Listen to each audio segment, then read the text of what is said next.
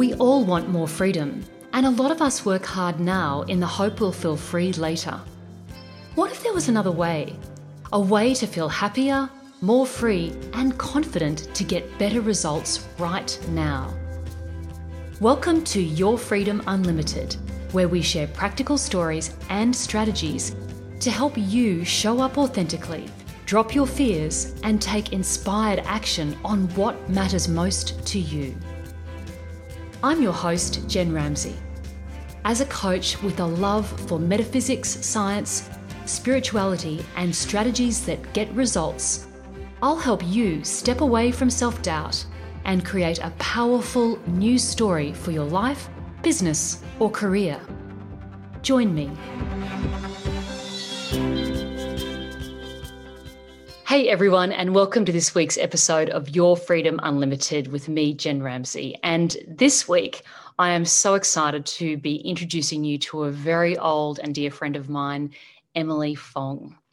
And Emily's story is one that is certainly very inspirational and one that I really wanted to bring to you on the podcast. So, Emily is an artist, and Emily and I met about eight years ago when she and um, a very another very dear friend, Joe Underhill, were teaching art in Brisbane, in Australia. And I was starting out on my journey in art, and uh, Em was was definitely part of that. But Em has since moved on, and she's doing some very interesting things. She's an artist exploring life and death, embodiment and emotion, and the experience of being inside this human container.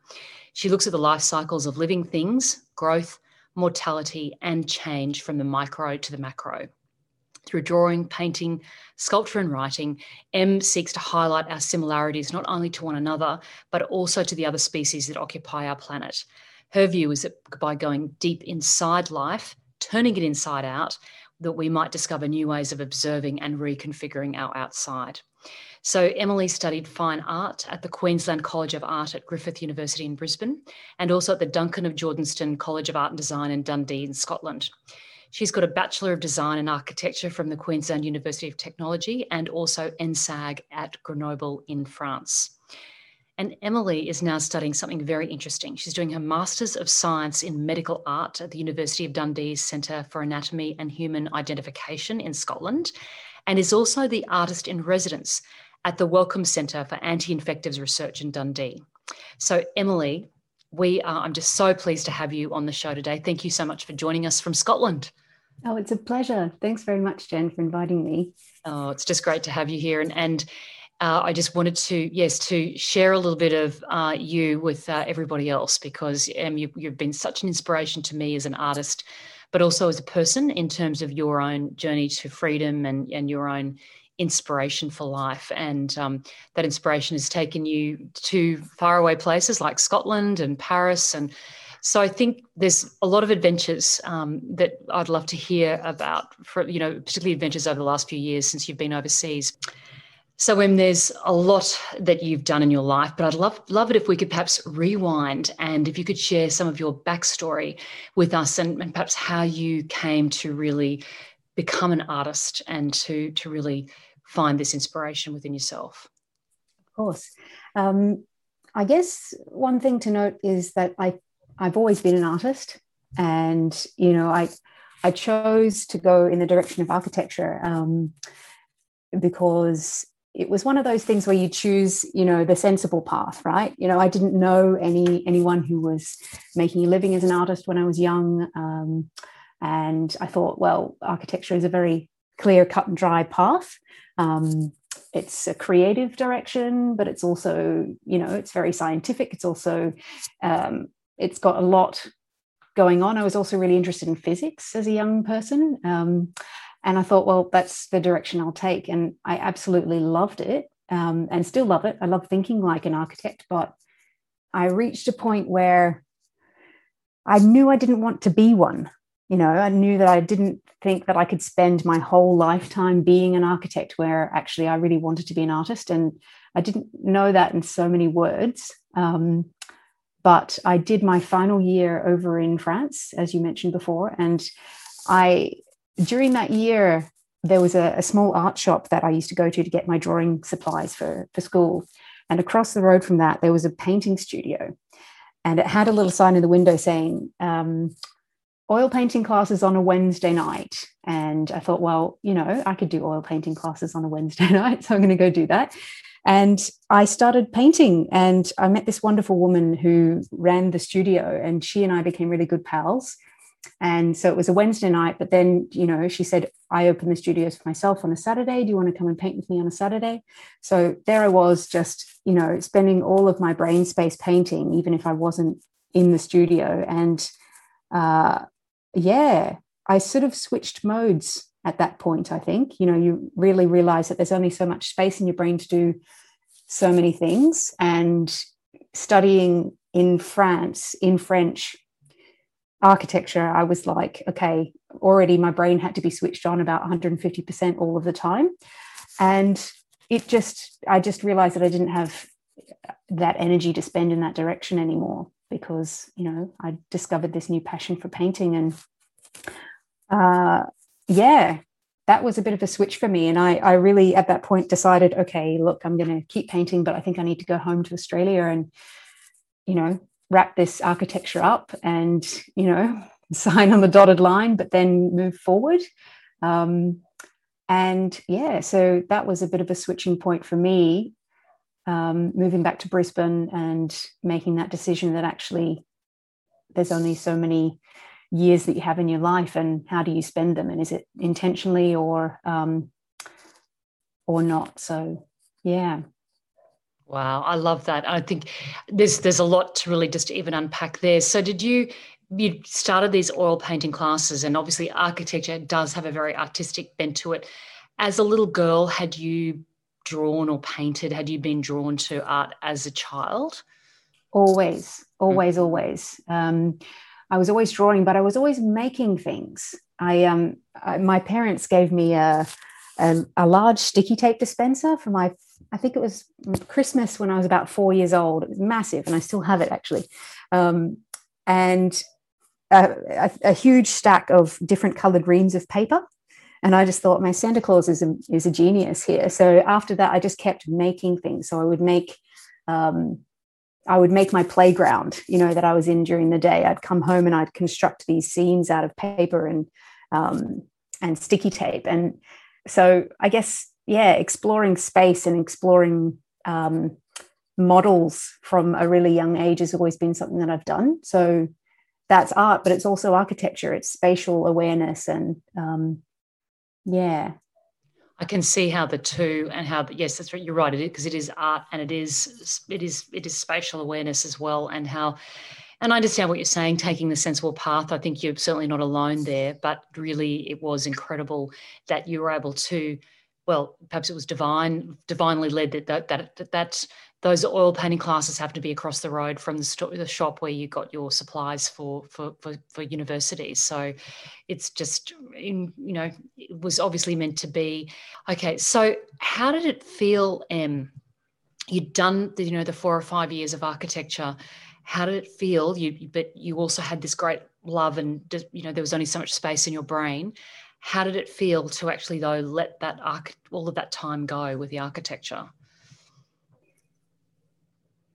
it was a really interesting time actually and i think um, i'm not sure if you know the sensation of having your body so full that actually you just can't move almost you can't make decisions you can't think um, it was like somehow just letting a bit of that pressure out. It's just right. opening a tap wherever that tap might be and just letting a bit of flow out. So I had space in my life. That's how it felt. It felt mm. like instead of being packed so tightly, there was room to jiggle and room to to actually just be and to breathe and to have a bit of fun. Um, yeah.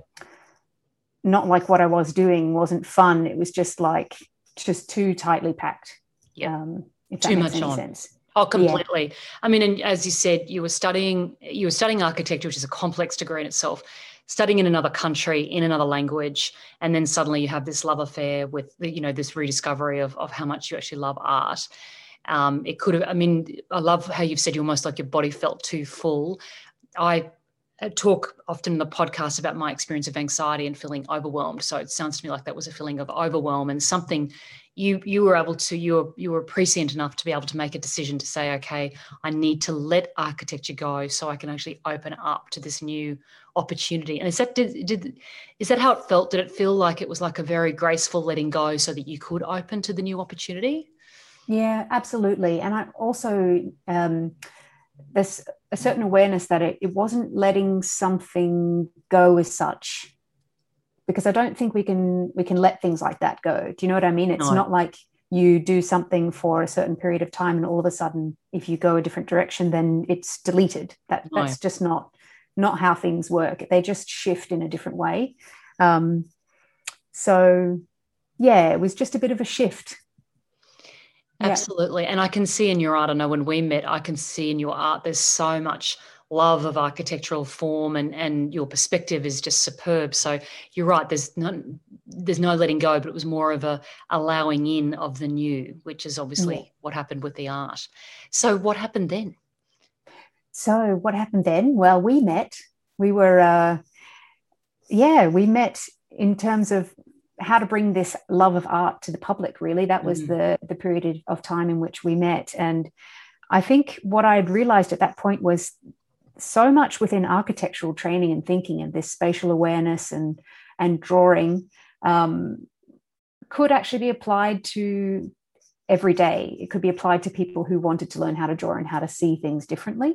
Um, so that was really that point of transition was like, how can I use what I've learned here um, in order to I guess springboard into that next phase of my life, but also how to how to give that back to a community. I'm I'm really, you know me, I love a I'm very passionate for people and for sharing skills. You know, I, I really believe that, you know, if you have you have something to give, then it's really important to find ways to do that, to give it back. So um yeah, that's what happened next in that in that little point of time, I guess. So you came back and you studied art, and then and then yes, you came and really you did come into the community here. And I for one at that time was just so grateful to meet you and Joe Underhill, who you you know you, you created this incredible.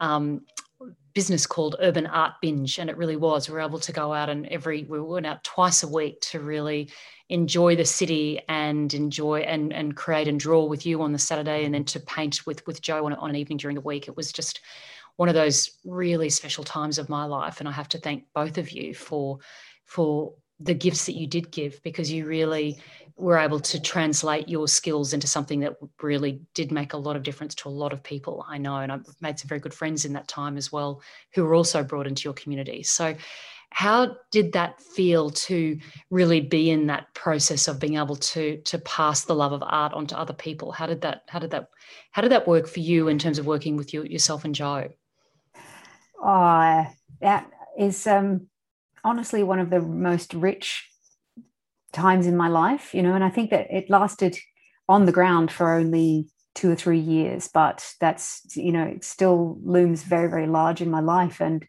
I think both Joe and I at the time were really at a point where we needed each other we needed community within art because you know being an artist is sometimes a bit of a solitary existence um, and I think you need to have that time alone to be able to think and concentrate on what you're doing and focus on creativity. But there's also, you need connection, you know, and I think finding connection within an arts community is not the easiest.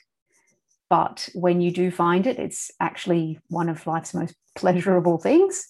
Um, and yeah, it was extraordinary, really finding and building that community that we that we did. Um, and you know, still watching it thrive from from Scotland, you know, seeing all the people that we've we've met and we've worked with doing their best and and still loving drawing and painting is is awesome.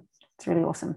Absolutely. And I think what I'd say that both of you did was that you instilled you were very giving teachers and you instilled the there was an art to the way you taught, but you instilled confidence in those of us who were very much learner drivers that we could have a go and and that there there is beauty in in in in learning and uh, certainly and, and, beauty in new beginnings and that was certainly what what I got from that experience. So, and you're exactly right. There's also the importance of community and um, how important that is to be able to be in a face to face. And obviously, we've just been through, well, and many are still going through COVID and through lockdowns. We'll, we'll, get to that in just a moment. But the importance of community and connection around art, because you're right, it can be quite a solitary, quite a solitary pursuit. So that was what I found incredibly joyful about our experience was that you did create such a, a bubbling and exciting community of people that you wanted to actually be be with, um, which which was certainly part of that. So so such a beautiful time and a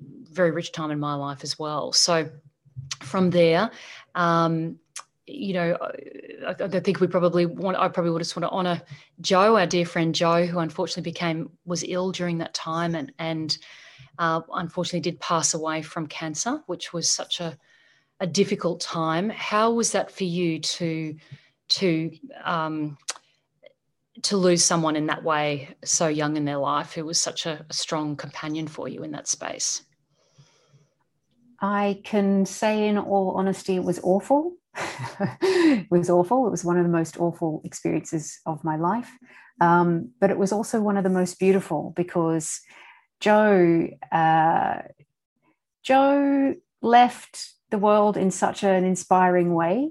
Just kind of unusual to say, but to watch her so gracefully go into the next experience you know to to recognize that she was dying and to be actually extremely generous in that experience um, was a yeah i think an extremely large honor for me. And at the time i found it extremely difficult and coming out of that phase of grief took much longer than I had ever or could ever anticipate. Um, but I think it's it's one of these things where you you proportionally grief is proportional to how much you love a person and how much they've transformed your life. So yeah, in, in that respect, I'm really I recognize that that's part of the process. You know.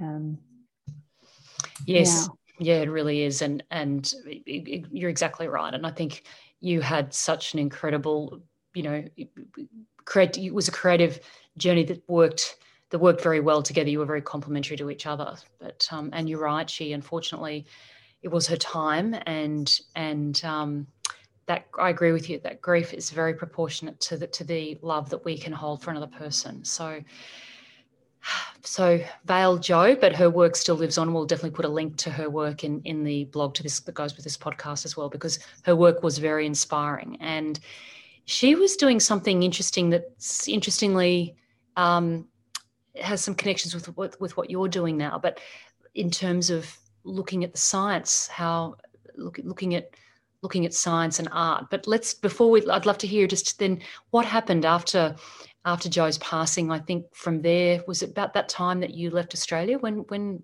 what happened from there? Yeah, so uh, my partner and I both moved to Scotland um, around then, and um, I guess that time is it's strange to have a period of time that is, I guess, circled in in this life and death and and grief grieving moment. Mm-hmm. Um, we left Australia just at the point in time when Joe was passing away, so she hadn't she hadn't actually died at that stage. Um, but uh, we we left to Scotland for um, another death actually so another death in the family you, you make choices in life based upon big things um, so someone had passed away in, in, my my partner's life and so we moved to scotland to be here for that and so it was a really yeah it was an unusual time to be moving for for a death but also mm. leaving with a, a, dear friend at that point as well so mm. um, strange strange new beginnings but um, but also wonderful you know these these big things make you move and they make you make decisions and shift um, so yeah here we are resettling in scotland and trying to make a new community and and also how to finding out how to redefine yourself in a new situation mm. and actually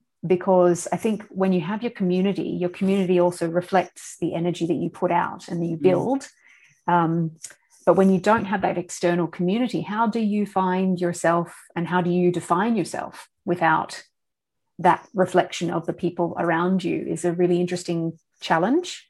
Um, so that next period of our lives was really about that. It was like, okay, we're here, and what do we do? You know, how do we rebuild? Um, but you do. It's it's just something that that happens.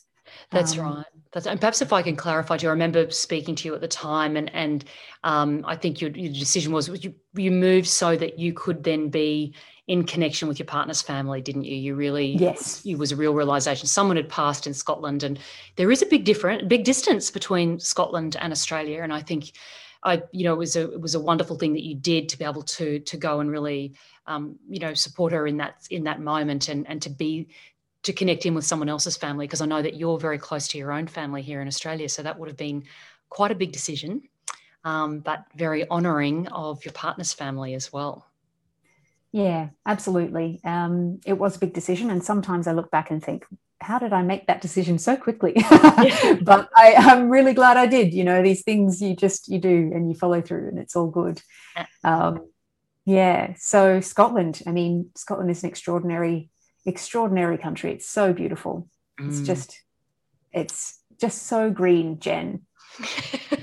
green, green, so much green, so much green, more green than you could ever imagine. Yes, because I've, I've, been to the UK, but I haven't been to Scotland yet. So I hope one day to to come and visit you there, and or if you're not already back here. But but yes, it is green, and I just and reflecting on that comment you made earlier about you were effectively starting again. Here you were in a foreign country with your partner, with a family, but no, none of that community that you had you you know you'd really self-generated in in Australia. So where did you begin? How did you um, what happened when you when you started there? Obviously you saw that it was very green and very beautiful. I, and I remember seeing lots of beautiful photos that you took. But how did you establish a new community and a new life for yourself there?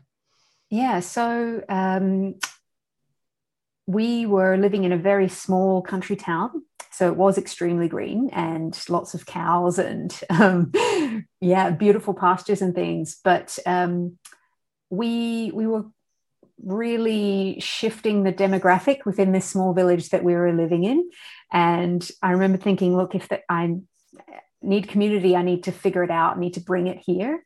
Um, and they had a little town hall actually. And I, I thought, well, I've got options here because life drawing is something that I need in my life. You know, I've, I've life drawing is a key component to my my practice, and you know, going from doing that every week in Brisbane to absolutely nothing and being in a country town, um, I could either drive to the city uh, of, of, Dundee, you know, um, every week and do that, but that was quite a distance. And also um, yeah, quite resource heavy when you think. Mm. Um, mm. So I put a little call out on Twitter, actually. It was a bit of a wild decision, but I thought, let's give this a go, you know, and just to see whether there were any life models around the area and if they would be interested. Um, and yeah, I asked if I could hire the little village hall for a for a life drawing class and all of a sudden there were one life model and then two life models and then all of a sudden they knew each other. It was actually quite a large community.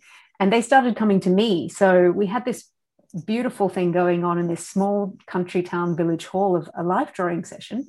Um, and it was just a, quite a wonderful experience because not only do you have the life models coming but then you have the artists coming. So from nothing, every Tuesday night started to come this extraordinary community of people who love to draw, and we're just really grateful that there was something there in the in the country um, to do. So I guess that was the the beginning. Wow! And Em, here you are again, building community around art. So how incredible. And yes, instead of people having to drive to the city, which is typically where you would find these things, to have it happen in your own country town. I mean, I come from a country town here in Australia, and I know you do too. And, and it's lovely to actually have something happening locally rather than having to go to the big cities. So people would have just loved that. So did you do, you know, tea and coffee and and you know supper as well as so it became did it become a real community event?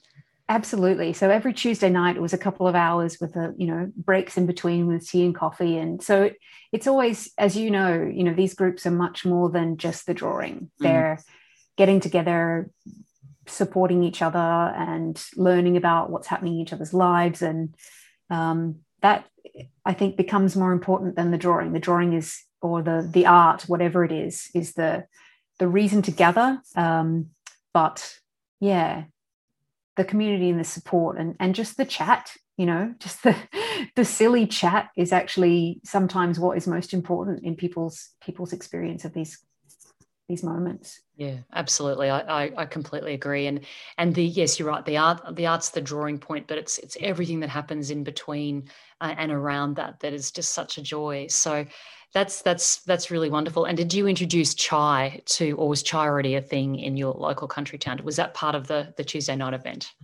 The chai tea? Chai tea.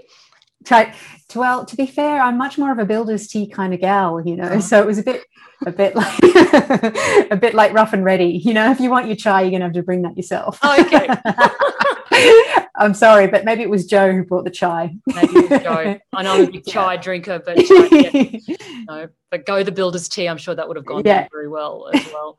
well, that's that's such a great thing. And so, and then what happened then? So you were you. So that's so here you are. You are starting to you're you're the, the Aussie girl landing in in the country town in Scotland. You have you've you've said right. I'm going to build community and and lo and behold, build it and they will come. Everyone came. So so what happened from there? So from there, I started. Um, I was at the university in Dundee, so I was studying art at the time there, and um, yeah, so those two things were happening side by side. Starting to to meet people and um, yeah, just do do my thing. Starting to feel like I've got my feet on the ground at this point, um, and from there, I I actually I had this most special job I um, I started working with um, an artist as his assistant, as his art assistant, but also life assistant. Um, Dawson Murray is a printmaker, and Dawson Dawson and his wife Liz, I think, were probably my how would you say you know when you meet people and you're at, you're looking for community you're looking for family you know i was working for them but i think at the same time they were really introducing me to Scotland, you know. So I worked with them four days a week. And the reason why Dawson needed an assistant is actually he has MS, quite advanced MS. Oh, wow. And yeah, he's an incredible printmaker, um, but essentially needed somebody to help him make his prints. So it was an extraordinary experience of of almost being his hands and and I I can't yeah, it's one of these experiences that I'm going to have to take my lifetime to digest, I think. Um, but I worked with Dawson and Liz for a year. And we, yeah, we spent time between his studio and his garden and the, the print workshop in Dundee. And that time was incredible because it was like four days a week of really, really intense observation and focus because Dawson's work is very much about looking at nature and looking at how do things grow and what's the what's what what is nature doing you know but in in such an intense slow way um, that it's, it's almost painful to be honest jen but but extraordinary. And I, I don't think i've ever met anyone who is who was and is such a keen observer in on the same level as me. I, I love observation. That's just it's one of my superpowers, being an observer. But but working with Dawson was like, wow, okay, so this guy he knows how to see, you know, and um, yeah, so that was that next period of of my of my journey. I guess is just learning learning how to be still and learning how to look and be really appreciative of of nature in a, in a super slow way with Dawson. Wow. I mean, and, and fancy being someone's hands. I mean, it's such a privilege to have that role. But, and it, you, you're right, you're right in the position of learning. But it, how did it feel to, how did it feel to be, uh, I guess, executing his art? Did you feel, did you feel like you were you were on his wavelength and so could understand what he wanted? Did that take a period of time, or did you just sort of click in and really knew what he wanted? It took a period of time of adjustment uh, because as an artist you have your own marks you know your hands do what they do right? And yeah. you i guess i had to become really conscious of are my hands making marks for me or they are they making marks for dawson? And that was the shift of okay i'm in his studio now i'm making marks for him. So i'm not allowing my hand to wander in a way that it would um, and he dawson is very good at communicating. So he would he would pick me up. He'd say no like that line's doing something funny over there. And and i could see by doing something funny meant you know you're you're making an emily mark there. It's not mine. Um, and so yeah i think it is about being really humble and and recognizing that actually yeah i'm working for another artist here i have to focus my hands a bit more. Um, but that was a beautiful thing. You know it was really mm. really quite extraordinary. And you've used a great word there humble humility. I mean that's that's i mean the ego does have to step aside doesn't it? Because even if you think that it might look better if the line was a little wibbly wobbly over there but he wanted it a certain way it needed to be his way. So that would have been a really just a really interesting study in in how to leave the ego at the door which I'm, i know you would have done that very very very well. What what else did you learn from that time with him how did it inform perhaps your own art practice? It informed my own art practice in so many different ways, but specifically about returning to nature. Mm. I'm I am very and always have been really enthusiastic in nature. I love I love the landscape so much and and just being really open in it and to it that at that point was really it was what I needed, but it was also it was Dawson's way. Um, and I, I had this one really clear moment of us being at his pond. You know, he really loved to sit at his pond every single day. So I would bring him to his pond and we just sort of sit there. And, you know, was, that time also was about really becoming very comfortable with silence.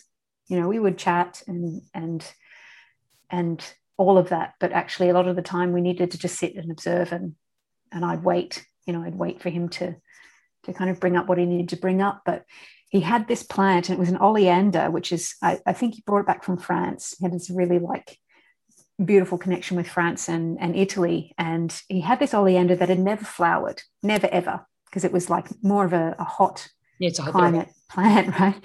So anyway, he would have me bring this oleander from the um, the greenhouse to the pond almost daily for, for this one period of summer. And it was quite heavy. It was like this large, large pot, right? Anyway, so we're sitting at the pond watching the oleander, and he's he's just saying to me, Do you think it's grown a bit? I mean, like, trying not to laugh, but like, ah, maybe, but I'm not quite sure. I wasn't totally convinced, right? Anyway, so this was this conversation, this dialogue at the pond for, for this one summer of like questioning whether or not this oleander had grown a little bit and whether or not, you know, it was going to flower.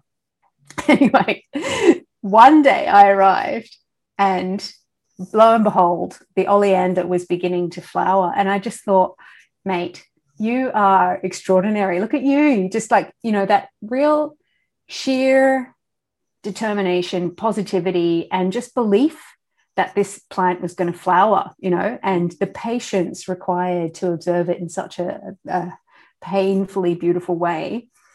And I have this one, I, I drew him because I said, you know, Dawson, look, this is a, I feel like this is a momentous moment that needs to be captured of you and your oleander. So I have, I've made this beautiful portrait of Dawson and his oleander flowered. Um, but just that, that, that moment really sums up that experience for me of working with Dawson of just this real sheer optimism and hope and just robust resilience in nature, you know, just mm-hmm. this belief that actually you wait long enough and you watch it slow enough and often enough, then things will grow. And you intend for it. It sounds like he had a very strong intention for that oleander as well. Like he was really intending that it was going to flower probably he's got the only flowering oleander in Scotland, I'd say. they definitely love a hot climate, don't they? Rather than they do, they do. And that sounds like it was just an incredible experience in very meditative. I mean, he, you know, if you think about the, the Buddhist way, the, the the the notion of just awareness and sitting and just being with nature, that's certainly wow what what what an inspiration for you and your art practice and so do you how has it do you spend more time observing now before you start drawing or how's that how's that affected you Uh, I do. I think I, I think I value that more. I think I value that that skill in art much more um, than I ever did. I think meeting him really was like, okay, this is this is something special that we share actually. And I mean, I know a lot of artists do observe, but also also not as much as I, I I thought. You know, I think it is a really it's an important skill to actually focus your attention and to be really really uh, as a practice, as a daily practice, to be an observer. Yeah, is um, is quite special. Yeah, it really is. He sounds like he was a grandmaster of observation in art. So uh, you had a very good totally. there. And you mentioned um, you mentioned your love of the landscape. Something else happened around this time, I think, as well about you and landscapes. Is, is there something you'd like to share with us in that space? Uh, yeah, I, th- I think you're talking about the landscape artist of the year. Mm-hmm. Yeah, so um, yeah, it was after Dawson actually. Yeah, I, I kind of after that intense period of being really focused and very slow and meditative, I was a bit like a rubber band, you know. And I unfortunately I, I left those guys in the best way I possibly could, but I needed to go and just spring out a bit more um, and to be in the landscape and to just yeah use my legs a bit and just to run around. Um, and so I was starting to just put feelers out into the world and apply for this, that, and the other. And I saw the landscape artist of the year competition come up was a sky arts thing and i just thought well why not? Give it a go. So yeah i applied for that and um, it was an incredible experience. Because that wasn't can you share a little bit about that um, with us? I, I, think you remember a couple of stories you told me but i think it's quite intense isn't it? You've got to go and paint in a certain period of time and you're being observed. Got cameras. yeah so what's that like yeah, no, it was a very uh, it was it was weird. so we had to go um, the the uh, part of the competition that I was in was in uh, Rhossili Bay in in Wales.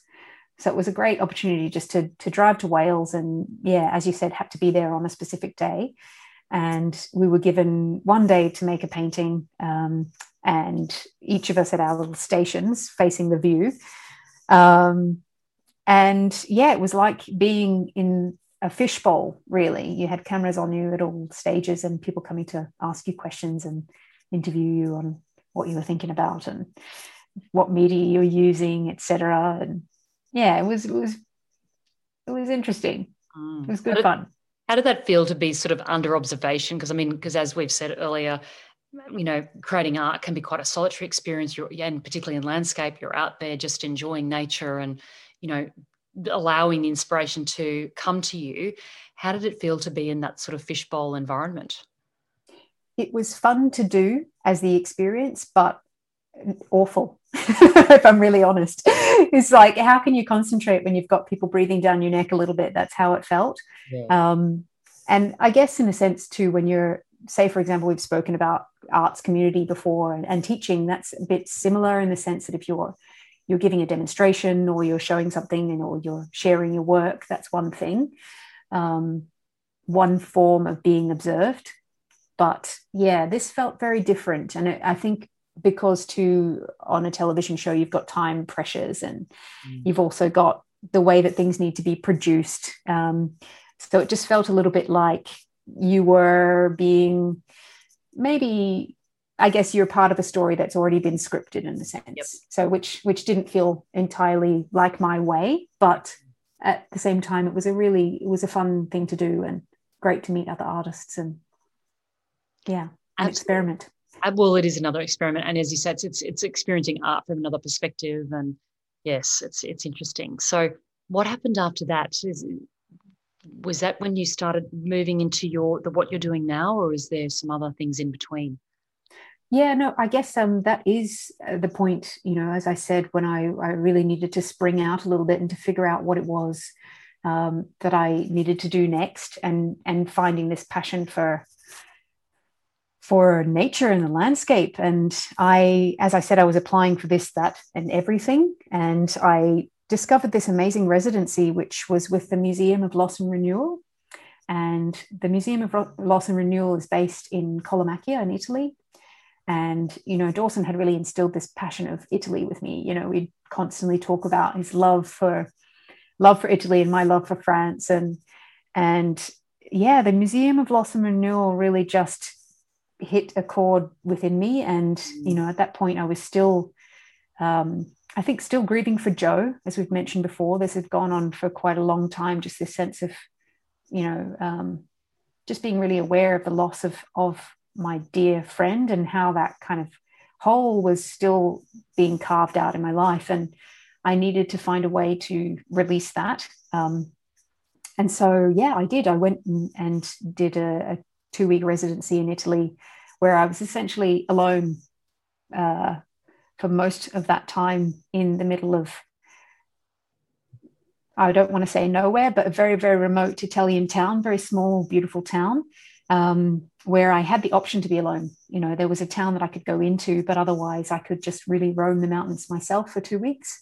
And um, yeah, being held by this extraordinary residency team. Um, and yeah, I went and did that and just, I think the slowness of not talking to anyone for two weeks and just communing with nature and being able to roam like that was um, was remarkable. It was actually remarkable, and yeah, and what was the purpose of that residency? So the Museum of Loss Renewals, or is that a, is with regard to grief and death and the passing of, of people? Was and what was the purpose of the residency? Was it for you to sort of use your art to explore that as a theme? Really, the, the framework of the Mu- Museum of Loss and Renewal is really about it is it's completely open, but once again, it's actually quite a strong foundation and I think you know just the the fact that these things are able to be brought up, mm. themes of life and death mm. and and growth and loss and um, being within this extraordinary landscape, which is actually so rich. Mm. Um, the the purpose of it really was to use the time however I wished wow. to to build my practice. So there wasn't any um, guidelines around what I had to produce. There wasn't any any kind of formal format in, in terms of that residency, but it was really about time to sift through my own artistic practice. Wow. Um, yeah. What a what a gift and and it's I just find it fascinating that there is a museum dedicated to loss renewal because grief is not something that we do talk about a lot um, in our community until it happens to us. Um, and you know, as you would know, I recently lost my dad, and I've done I've had a, done a podcast episode about that. But it's it's not something that people talk about. It's sort of like once we've had the period of the person's passed, there's the official mourning period. We put some, you know, put some rabbit ears around that or quote marks around that, and then life's meant to go on. But as you said, your experience of of losing your dear friend Joe, there was a grief there that was still there that needed to be looked at and worked through. So what a gift that um, that you were able to go on that residency. I just think it's it's just in, incredibly powerful. It's just what, what a great gift. It was awesome. It was totally awesome, and that balance of needing to grieve actively, but also needing to be within the landscape, I think was a, a, super powerful combo. Um, and at that point, it was really having that close attention to nature, building from this experience with Dawson, and realizing that actually what i'm so passionate about is is looking at things extremely closely. And the body for me is everything jen it always has been even with architecture. It's like why do we have buildings? We have buildings because we have people. And actually the people element of things is really what what inspires me and how do you how do you know more about your body and those kind of large questions of getting inside and trying to figure out how things work and and trying to see things that we don't normally see um, and see differently mm. uh, i guess really has kind of pushed me in the direction of of well actually if you're wanting to get inside the body then it's it's actually it's science mm. science enables you to see in a way that we don't generally see it really does. And it's such an interesting journey that you've been on, and it's almost from the outside to the inside, you know, the nature, then going inside with that residency. And now, as you say, that's this whole starting to look at, at things through the lens of science as well as art. So, exactly how are you doing that? What, what happened next? So, what happened next is I got home from Italy and basically was just obsessed with just this landscape, right? Because I'd been in it for two weeks drawing like an actual demon. I have so many drawings from this one town and this, you know, the mountains surrounding it that I just, I, I just was like, what's next? I need to somehow use this experience because as we've mentioned beforehand, you know, when you have such a powerful gift like that, it's like, you know, okay, you don't just sit on it, you know, how do I figure out how to use that and utilize that in this next phase and and at the time you know this desire to scratch closer and to get inside something i didn't know what it was but um, i on this residency i had found um, i'd found these most beautiful what i thought were cabbages. They were red and they they looked like cabbages right? So i thought they were. I thought they were the most beautiful cabbages on the planet and they looked like brains. So I went to the local shop and I bought all of them. and they thought I was very unusual and said, you know, no, this woman, she's bless her heart, she said, Are you local? and I was like, Clearly, I'm not local, no, but I am here for the residency down the road. And she was like, I see. It was like, now I know why you're buying all of these cabbages. So um, that's what I used as my material on this art residency were these cabbages that looked like brains. They turned out to be radicchios, so they, they weren't cabbages at all. And anyway, I I just, you know, I just kept dreaming of these cabbages, right? And I thought, well, okay, I'm wanting to get inside the body, something to do with brains, cabbages. So I sent an email to the, um, there was a, a center for a, a group that were working with neuroscience and art in Edinburgh. So it was already established. I thought brains, art, brilliant. That, that's that's where I'll start. So I knocked on their door, sent an email, and just said, "Look, I'm really interested in the brain. I'm quite curious about you know somehow exploring that with art." And um, I wondered whether you would be open to a micro residency, some some form of me interacting with what you do. And the woman, she, bless her, she was very open and said, "Okay, neuroscience, excellent, art, wonderful it's quite a large field. Do you have any idea where you might want to go within that? And I was like, well, I'm pretty open, but in, if it gives you any indication of you know what I'm I've been doing, I've been working with Dawson Murray, who you know he's he's got MS. I'm really interested in maybe going down that direction, or you know I've also been working at the Museum of Loss and Renewal for the past little bit. She was like, hmm, loss and renewal sounds a bit like stem cells. How's that? And I was like, great sounds excellent so she put me in touch with the um, the center for regenerative medicine which look at at yeah exactly that stem cells regenerative medicine. And robin at the center for regenerative medicine also bless him was very open to a conversation with me. So we met at the center and he took me for a wander around and spoke about all of what they do. And yeah from there we just we just kind of went. And he paired me up with a scientist dr elaine emmerson who is also very enthusiastic and a wonderful woman and said look i think you, you two should meet because maybe you get along quite well and we can figure it out from there um, so yeah i started working in elaine's lab from there and i mean quite extraordinary but once again it's just this this process of being very open and allowing possibility to happen. You know, none of us knew what was going to happen here, but radicchios in Italy to regenerative medicine in Edinburgh seems like a very logical path to me, and some other people seem to agree. So it's fantastic. Oh yeah. my gosh, Em, and wow, and you've so you've completely you've created your own path here. I mean, what there's so much to your story in terms of being open to the possibilities, allowing your inspiration to guide you. I mean, you're Radicchios in Italy to Edinburgh and, and neuroscience. I mean, what a fantastic jump. But this is, you, you truly do seem to uh, just allow the inspiration to come. And then you've got the, you know, you've got the, you back yourself, you've got the confidence in yourself to go and make those phone calls and to, to write those emails. Did, does it just feel natural to you or do you have any you know nervousness around that or do you just think no this is I, i'm clear this i'd just like to, to try see what this what this where this might lead to i think it's a good balance of both. I have a lot of um, uh, i guess belief like the oleander watching it and thinking okay something can happen here but also i mean Elaine and I have known each other for a couple of years now, and we've looked at her research into uh, xerostomia and dry mouth around head and neck cancer. And, you know, we've looked back and kind of gone, well, you know, I've said to her, there was a moment before meeting her where I was looking at her bio online at the Center for Regenerative Medicine and and just almost feeling like I needed to cry because I was like, how am I going to connect with this woman? She's just so clever, and I have no idea what what she's talking about here. What am I doing? You know.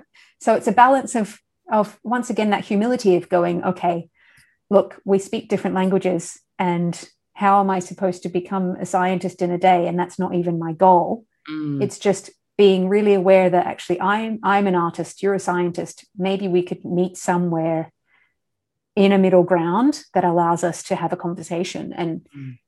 um, yeah i guess just being really present to the hard stuff in that as well. It's like this is not an easy thing to do but that's okay. That's why it makes it really exciting because you have to try a different route in order to connect.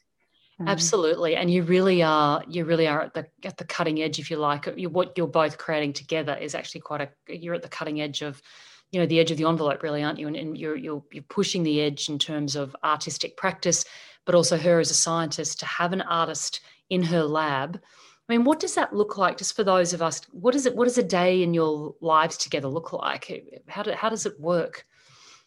Well, it's uh, it, it's very different at the moment because of, as you know, COVID is um, is is present.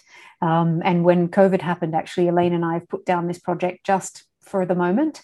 But at the time when we were working together, it was really she allowed me into her lab, had given me access uh, to her team. There's a, a, an incredible young team that she she has um, working working for her, and really what what we do is actually I'd come in when I was available, and I would just observe in the lab and ask questions and you know every now and again knock on her office door and say look i've discovered this unusual thing. What's this? Or what does this word mean? And and how do we you know how do we do this? And what we generated actually was a way to connect her lab with the outside so with head and neck cancer right she's in the lab exploring dry mouth it's a symptom a long-term life changing symptom of head and neck cancer for patients that have had radiotherapy treatment because in a regenerative sense the salivary glands are something that are destroyed they don't grow back. They're very delicate. And if they've been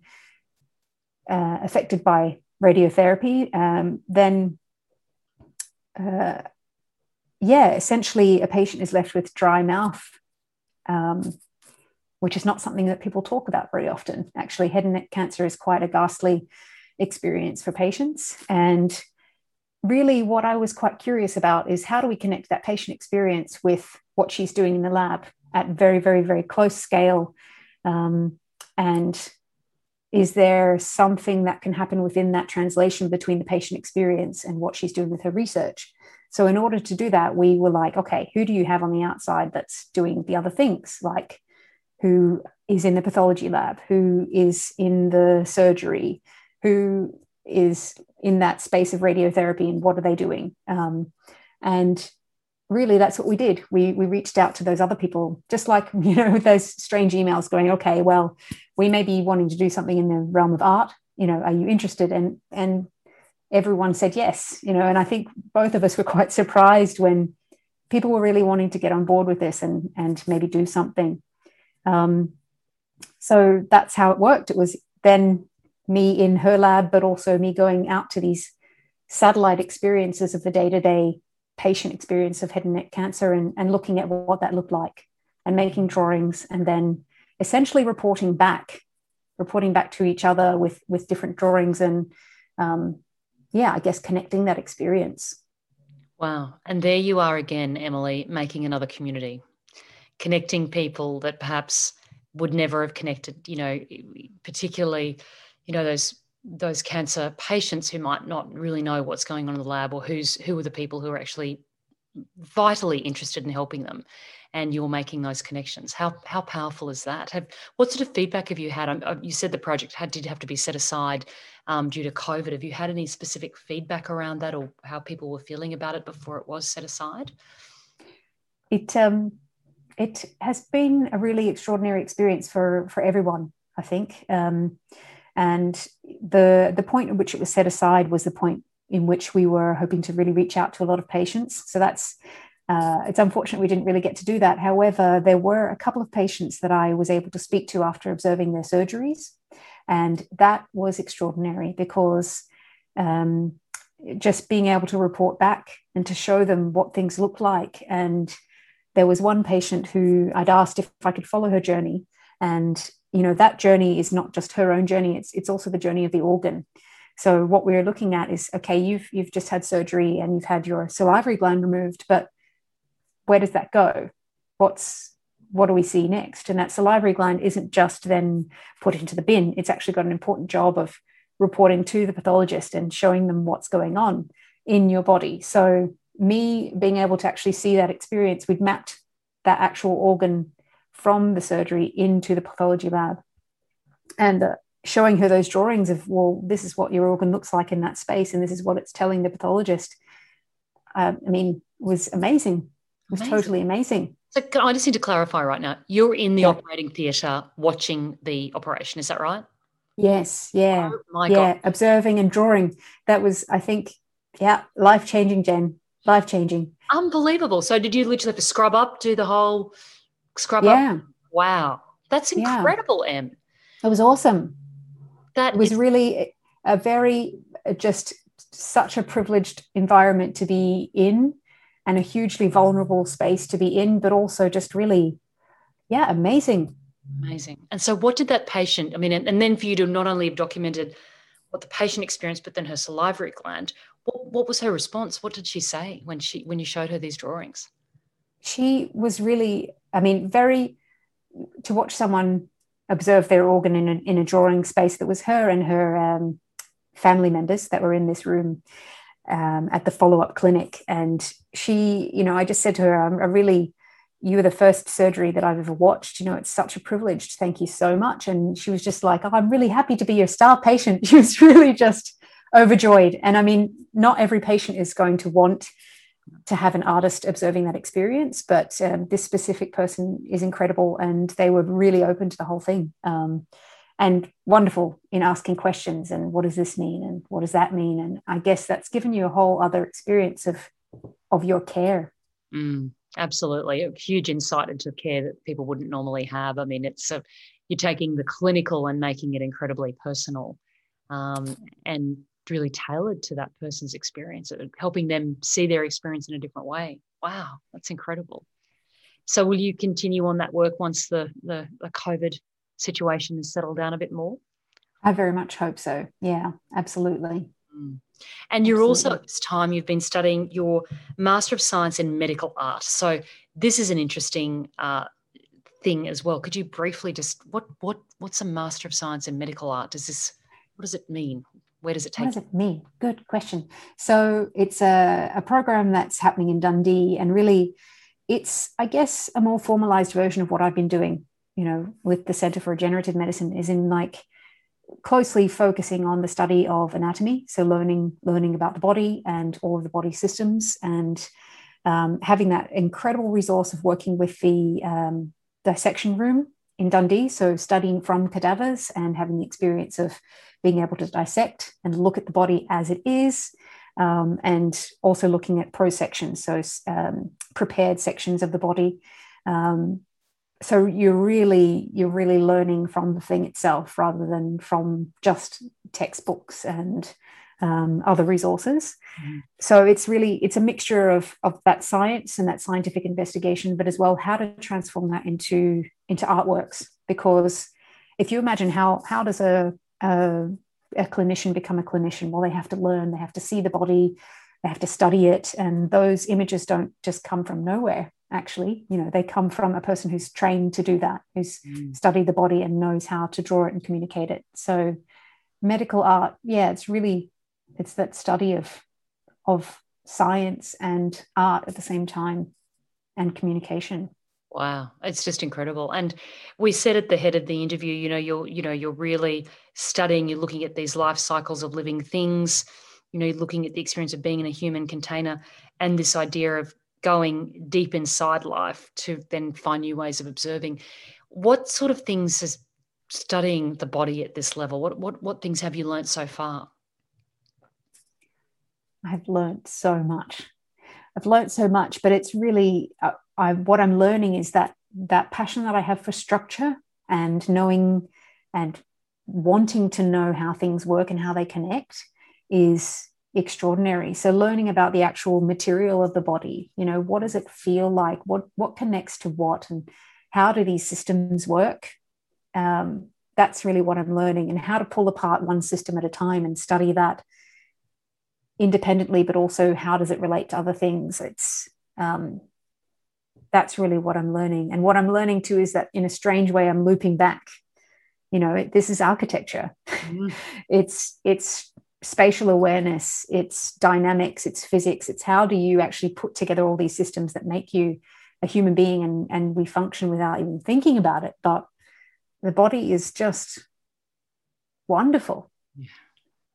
Wow. And you, through your work, you're really allowing us to sort of see it in a, in a very different way. So I just, congratulations to you. And what, I mean, what a, you've crafted this journey of your life as an artist. It's a, it's a very i mean the life of every artist is is is you know personal to them but this is a really fascinating journey in terms of um, crafting your your artistic journey how does it feel now i mean you there's still you've got many many years to go in life but if you look back now from when you you made the decision to move from architecture into pursuing art and you've been doing it now you know in a full-time way for many many years how does it how does it how do you feel about that journey so far? Look i'm really grateful. You know and i look back and i just think yeah i i have had so many wonderful experiences and yeah I'm, i think i'm just extraordinarily grateful for everyone that i've met along the way and who's been open to saying yes to crazy ideas and being able to go along with things. And you know least of all ali my partner who's absolutely wonderfully supportive and um, yeah it's 100% along for the ride.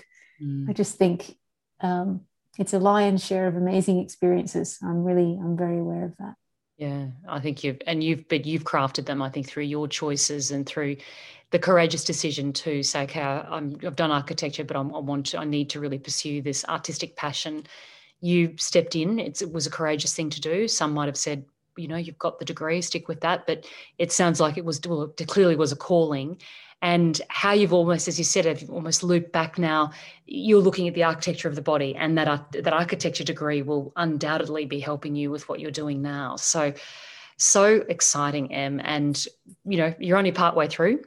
Um, any any things on the are you any things on the horizon if you anything that you're focusing on next or are you still completely immersed in in what you're doing right now i'm pretty immersed but i have to say you know i'm also really grateful for this experience that i'm having at the moment of i'm doing an online residency with the wellcome center for anti-infectives research. So that's been alongside my studies. Um, and yeah, that's also been a, a, huge focus of, of constantly engaging with scientists throughout the process of, of COVID times um, and in a different way, not having the same on the ground lab experience that I've had with Elaine and the Emmerson lab, but having this, this other experience of how do you connect with scientists and research in this space, in, in just this conversational virtual space, um, and building relationships in that way and finding finding ways to to build trust in sharing one's research as well. Um, mm. So yeah, that's been a huge part of my focus as well as this this course is learning about drug discovery and learning about infectious diseases and parasites and and how to share my artistic practice in that realm as well with scientists and um, yeah, extraordinary. Oh, it sounds extraordinary. And infectious diseases. So, dare I ask, are you looking, are you working in the coronavirus space or is it?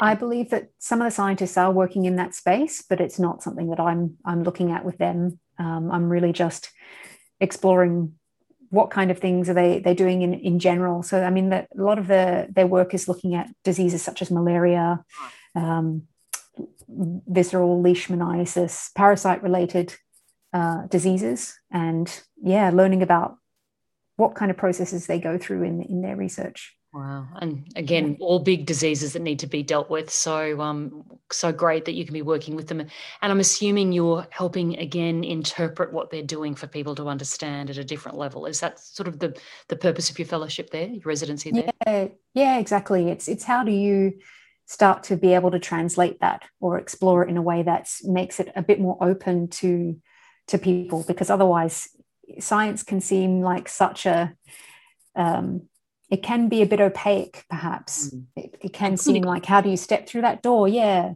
Mm. um, whereas actually you know that element of it being clinical is necessary but it's it's once again it's about people. Yep.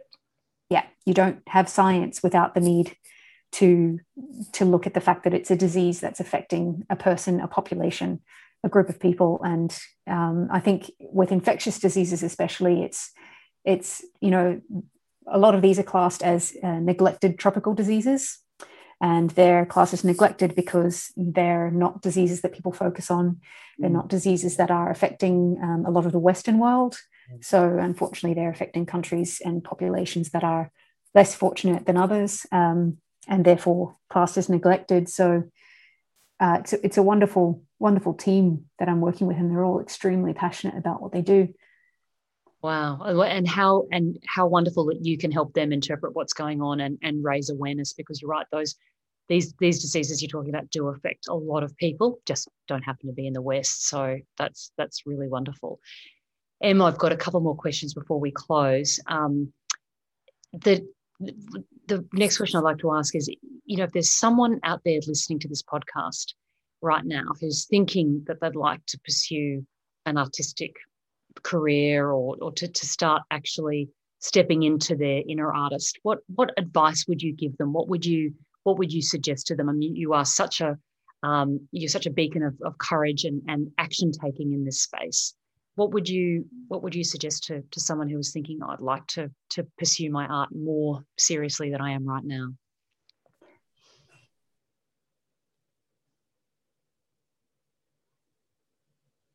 I wish I had a really clear answer to give you there, but I think being open to the fact that learning is a beautiful thing.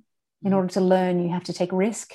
Mm. Um, but I think art is one of these areas which it's very safe risk, but it's also a vulnerable place to be. So I think really recognizing that the vulnerability around art is is okay and it's there for everybody.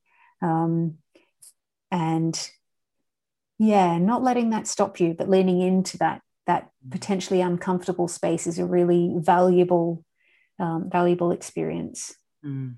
so and I, I, I, uh, such beautiful words. And and how have you leaned in? How have you leaned into that vulnerability? What what does that look like for you particularly when you're just starting out?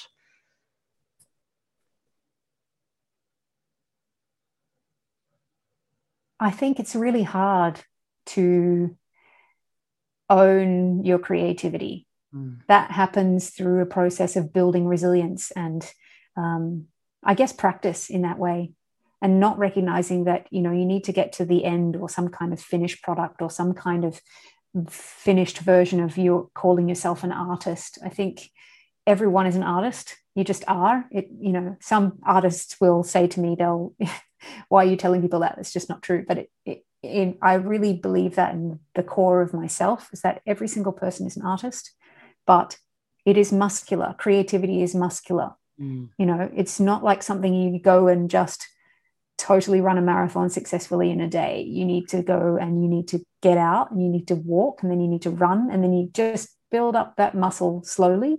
And creativity is the same. It's a muscular activity that you work on.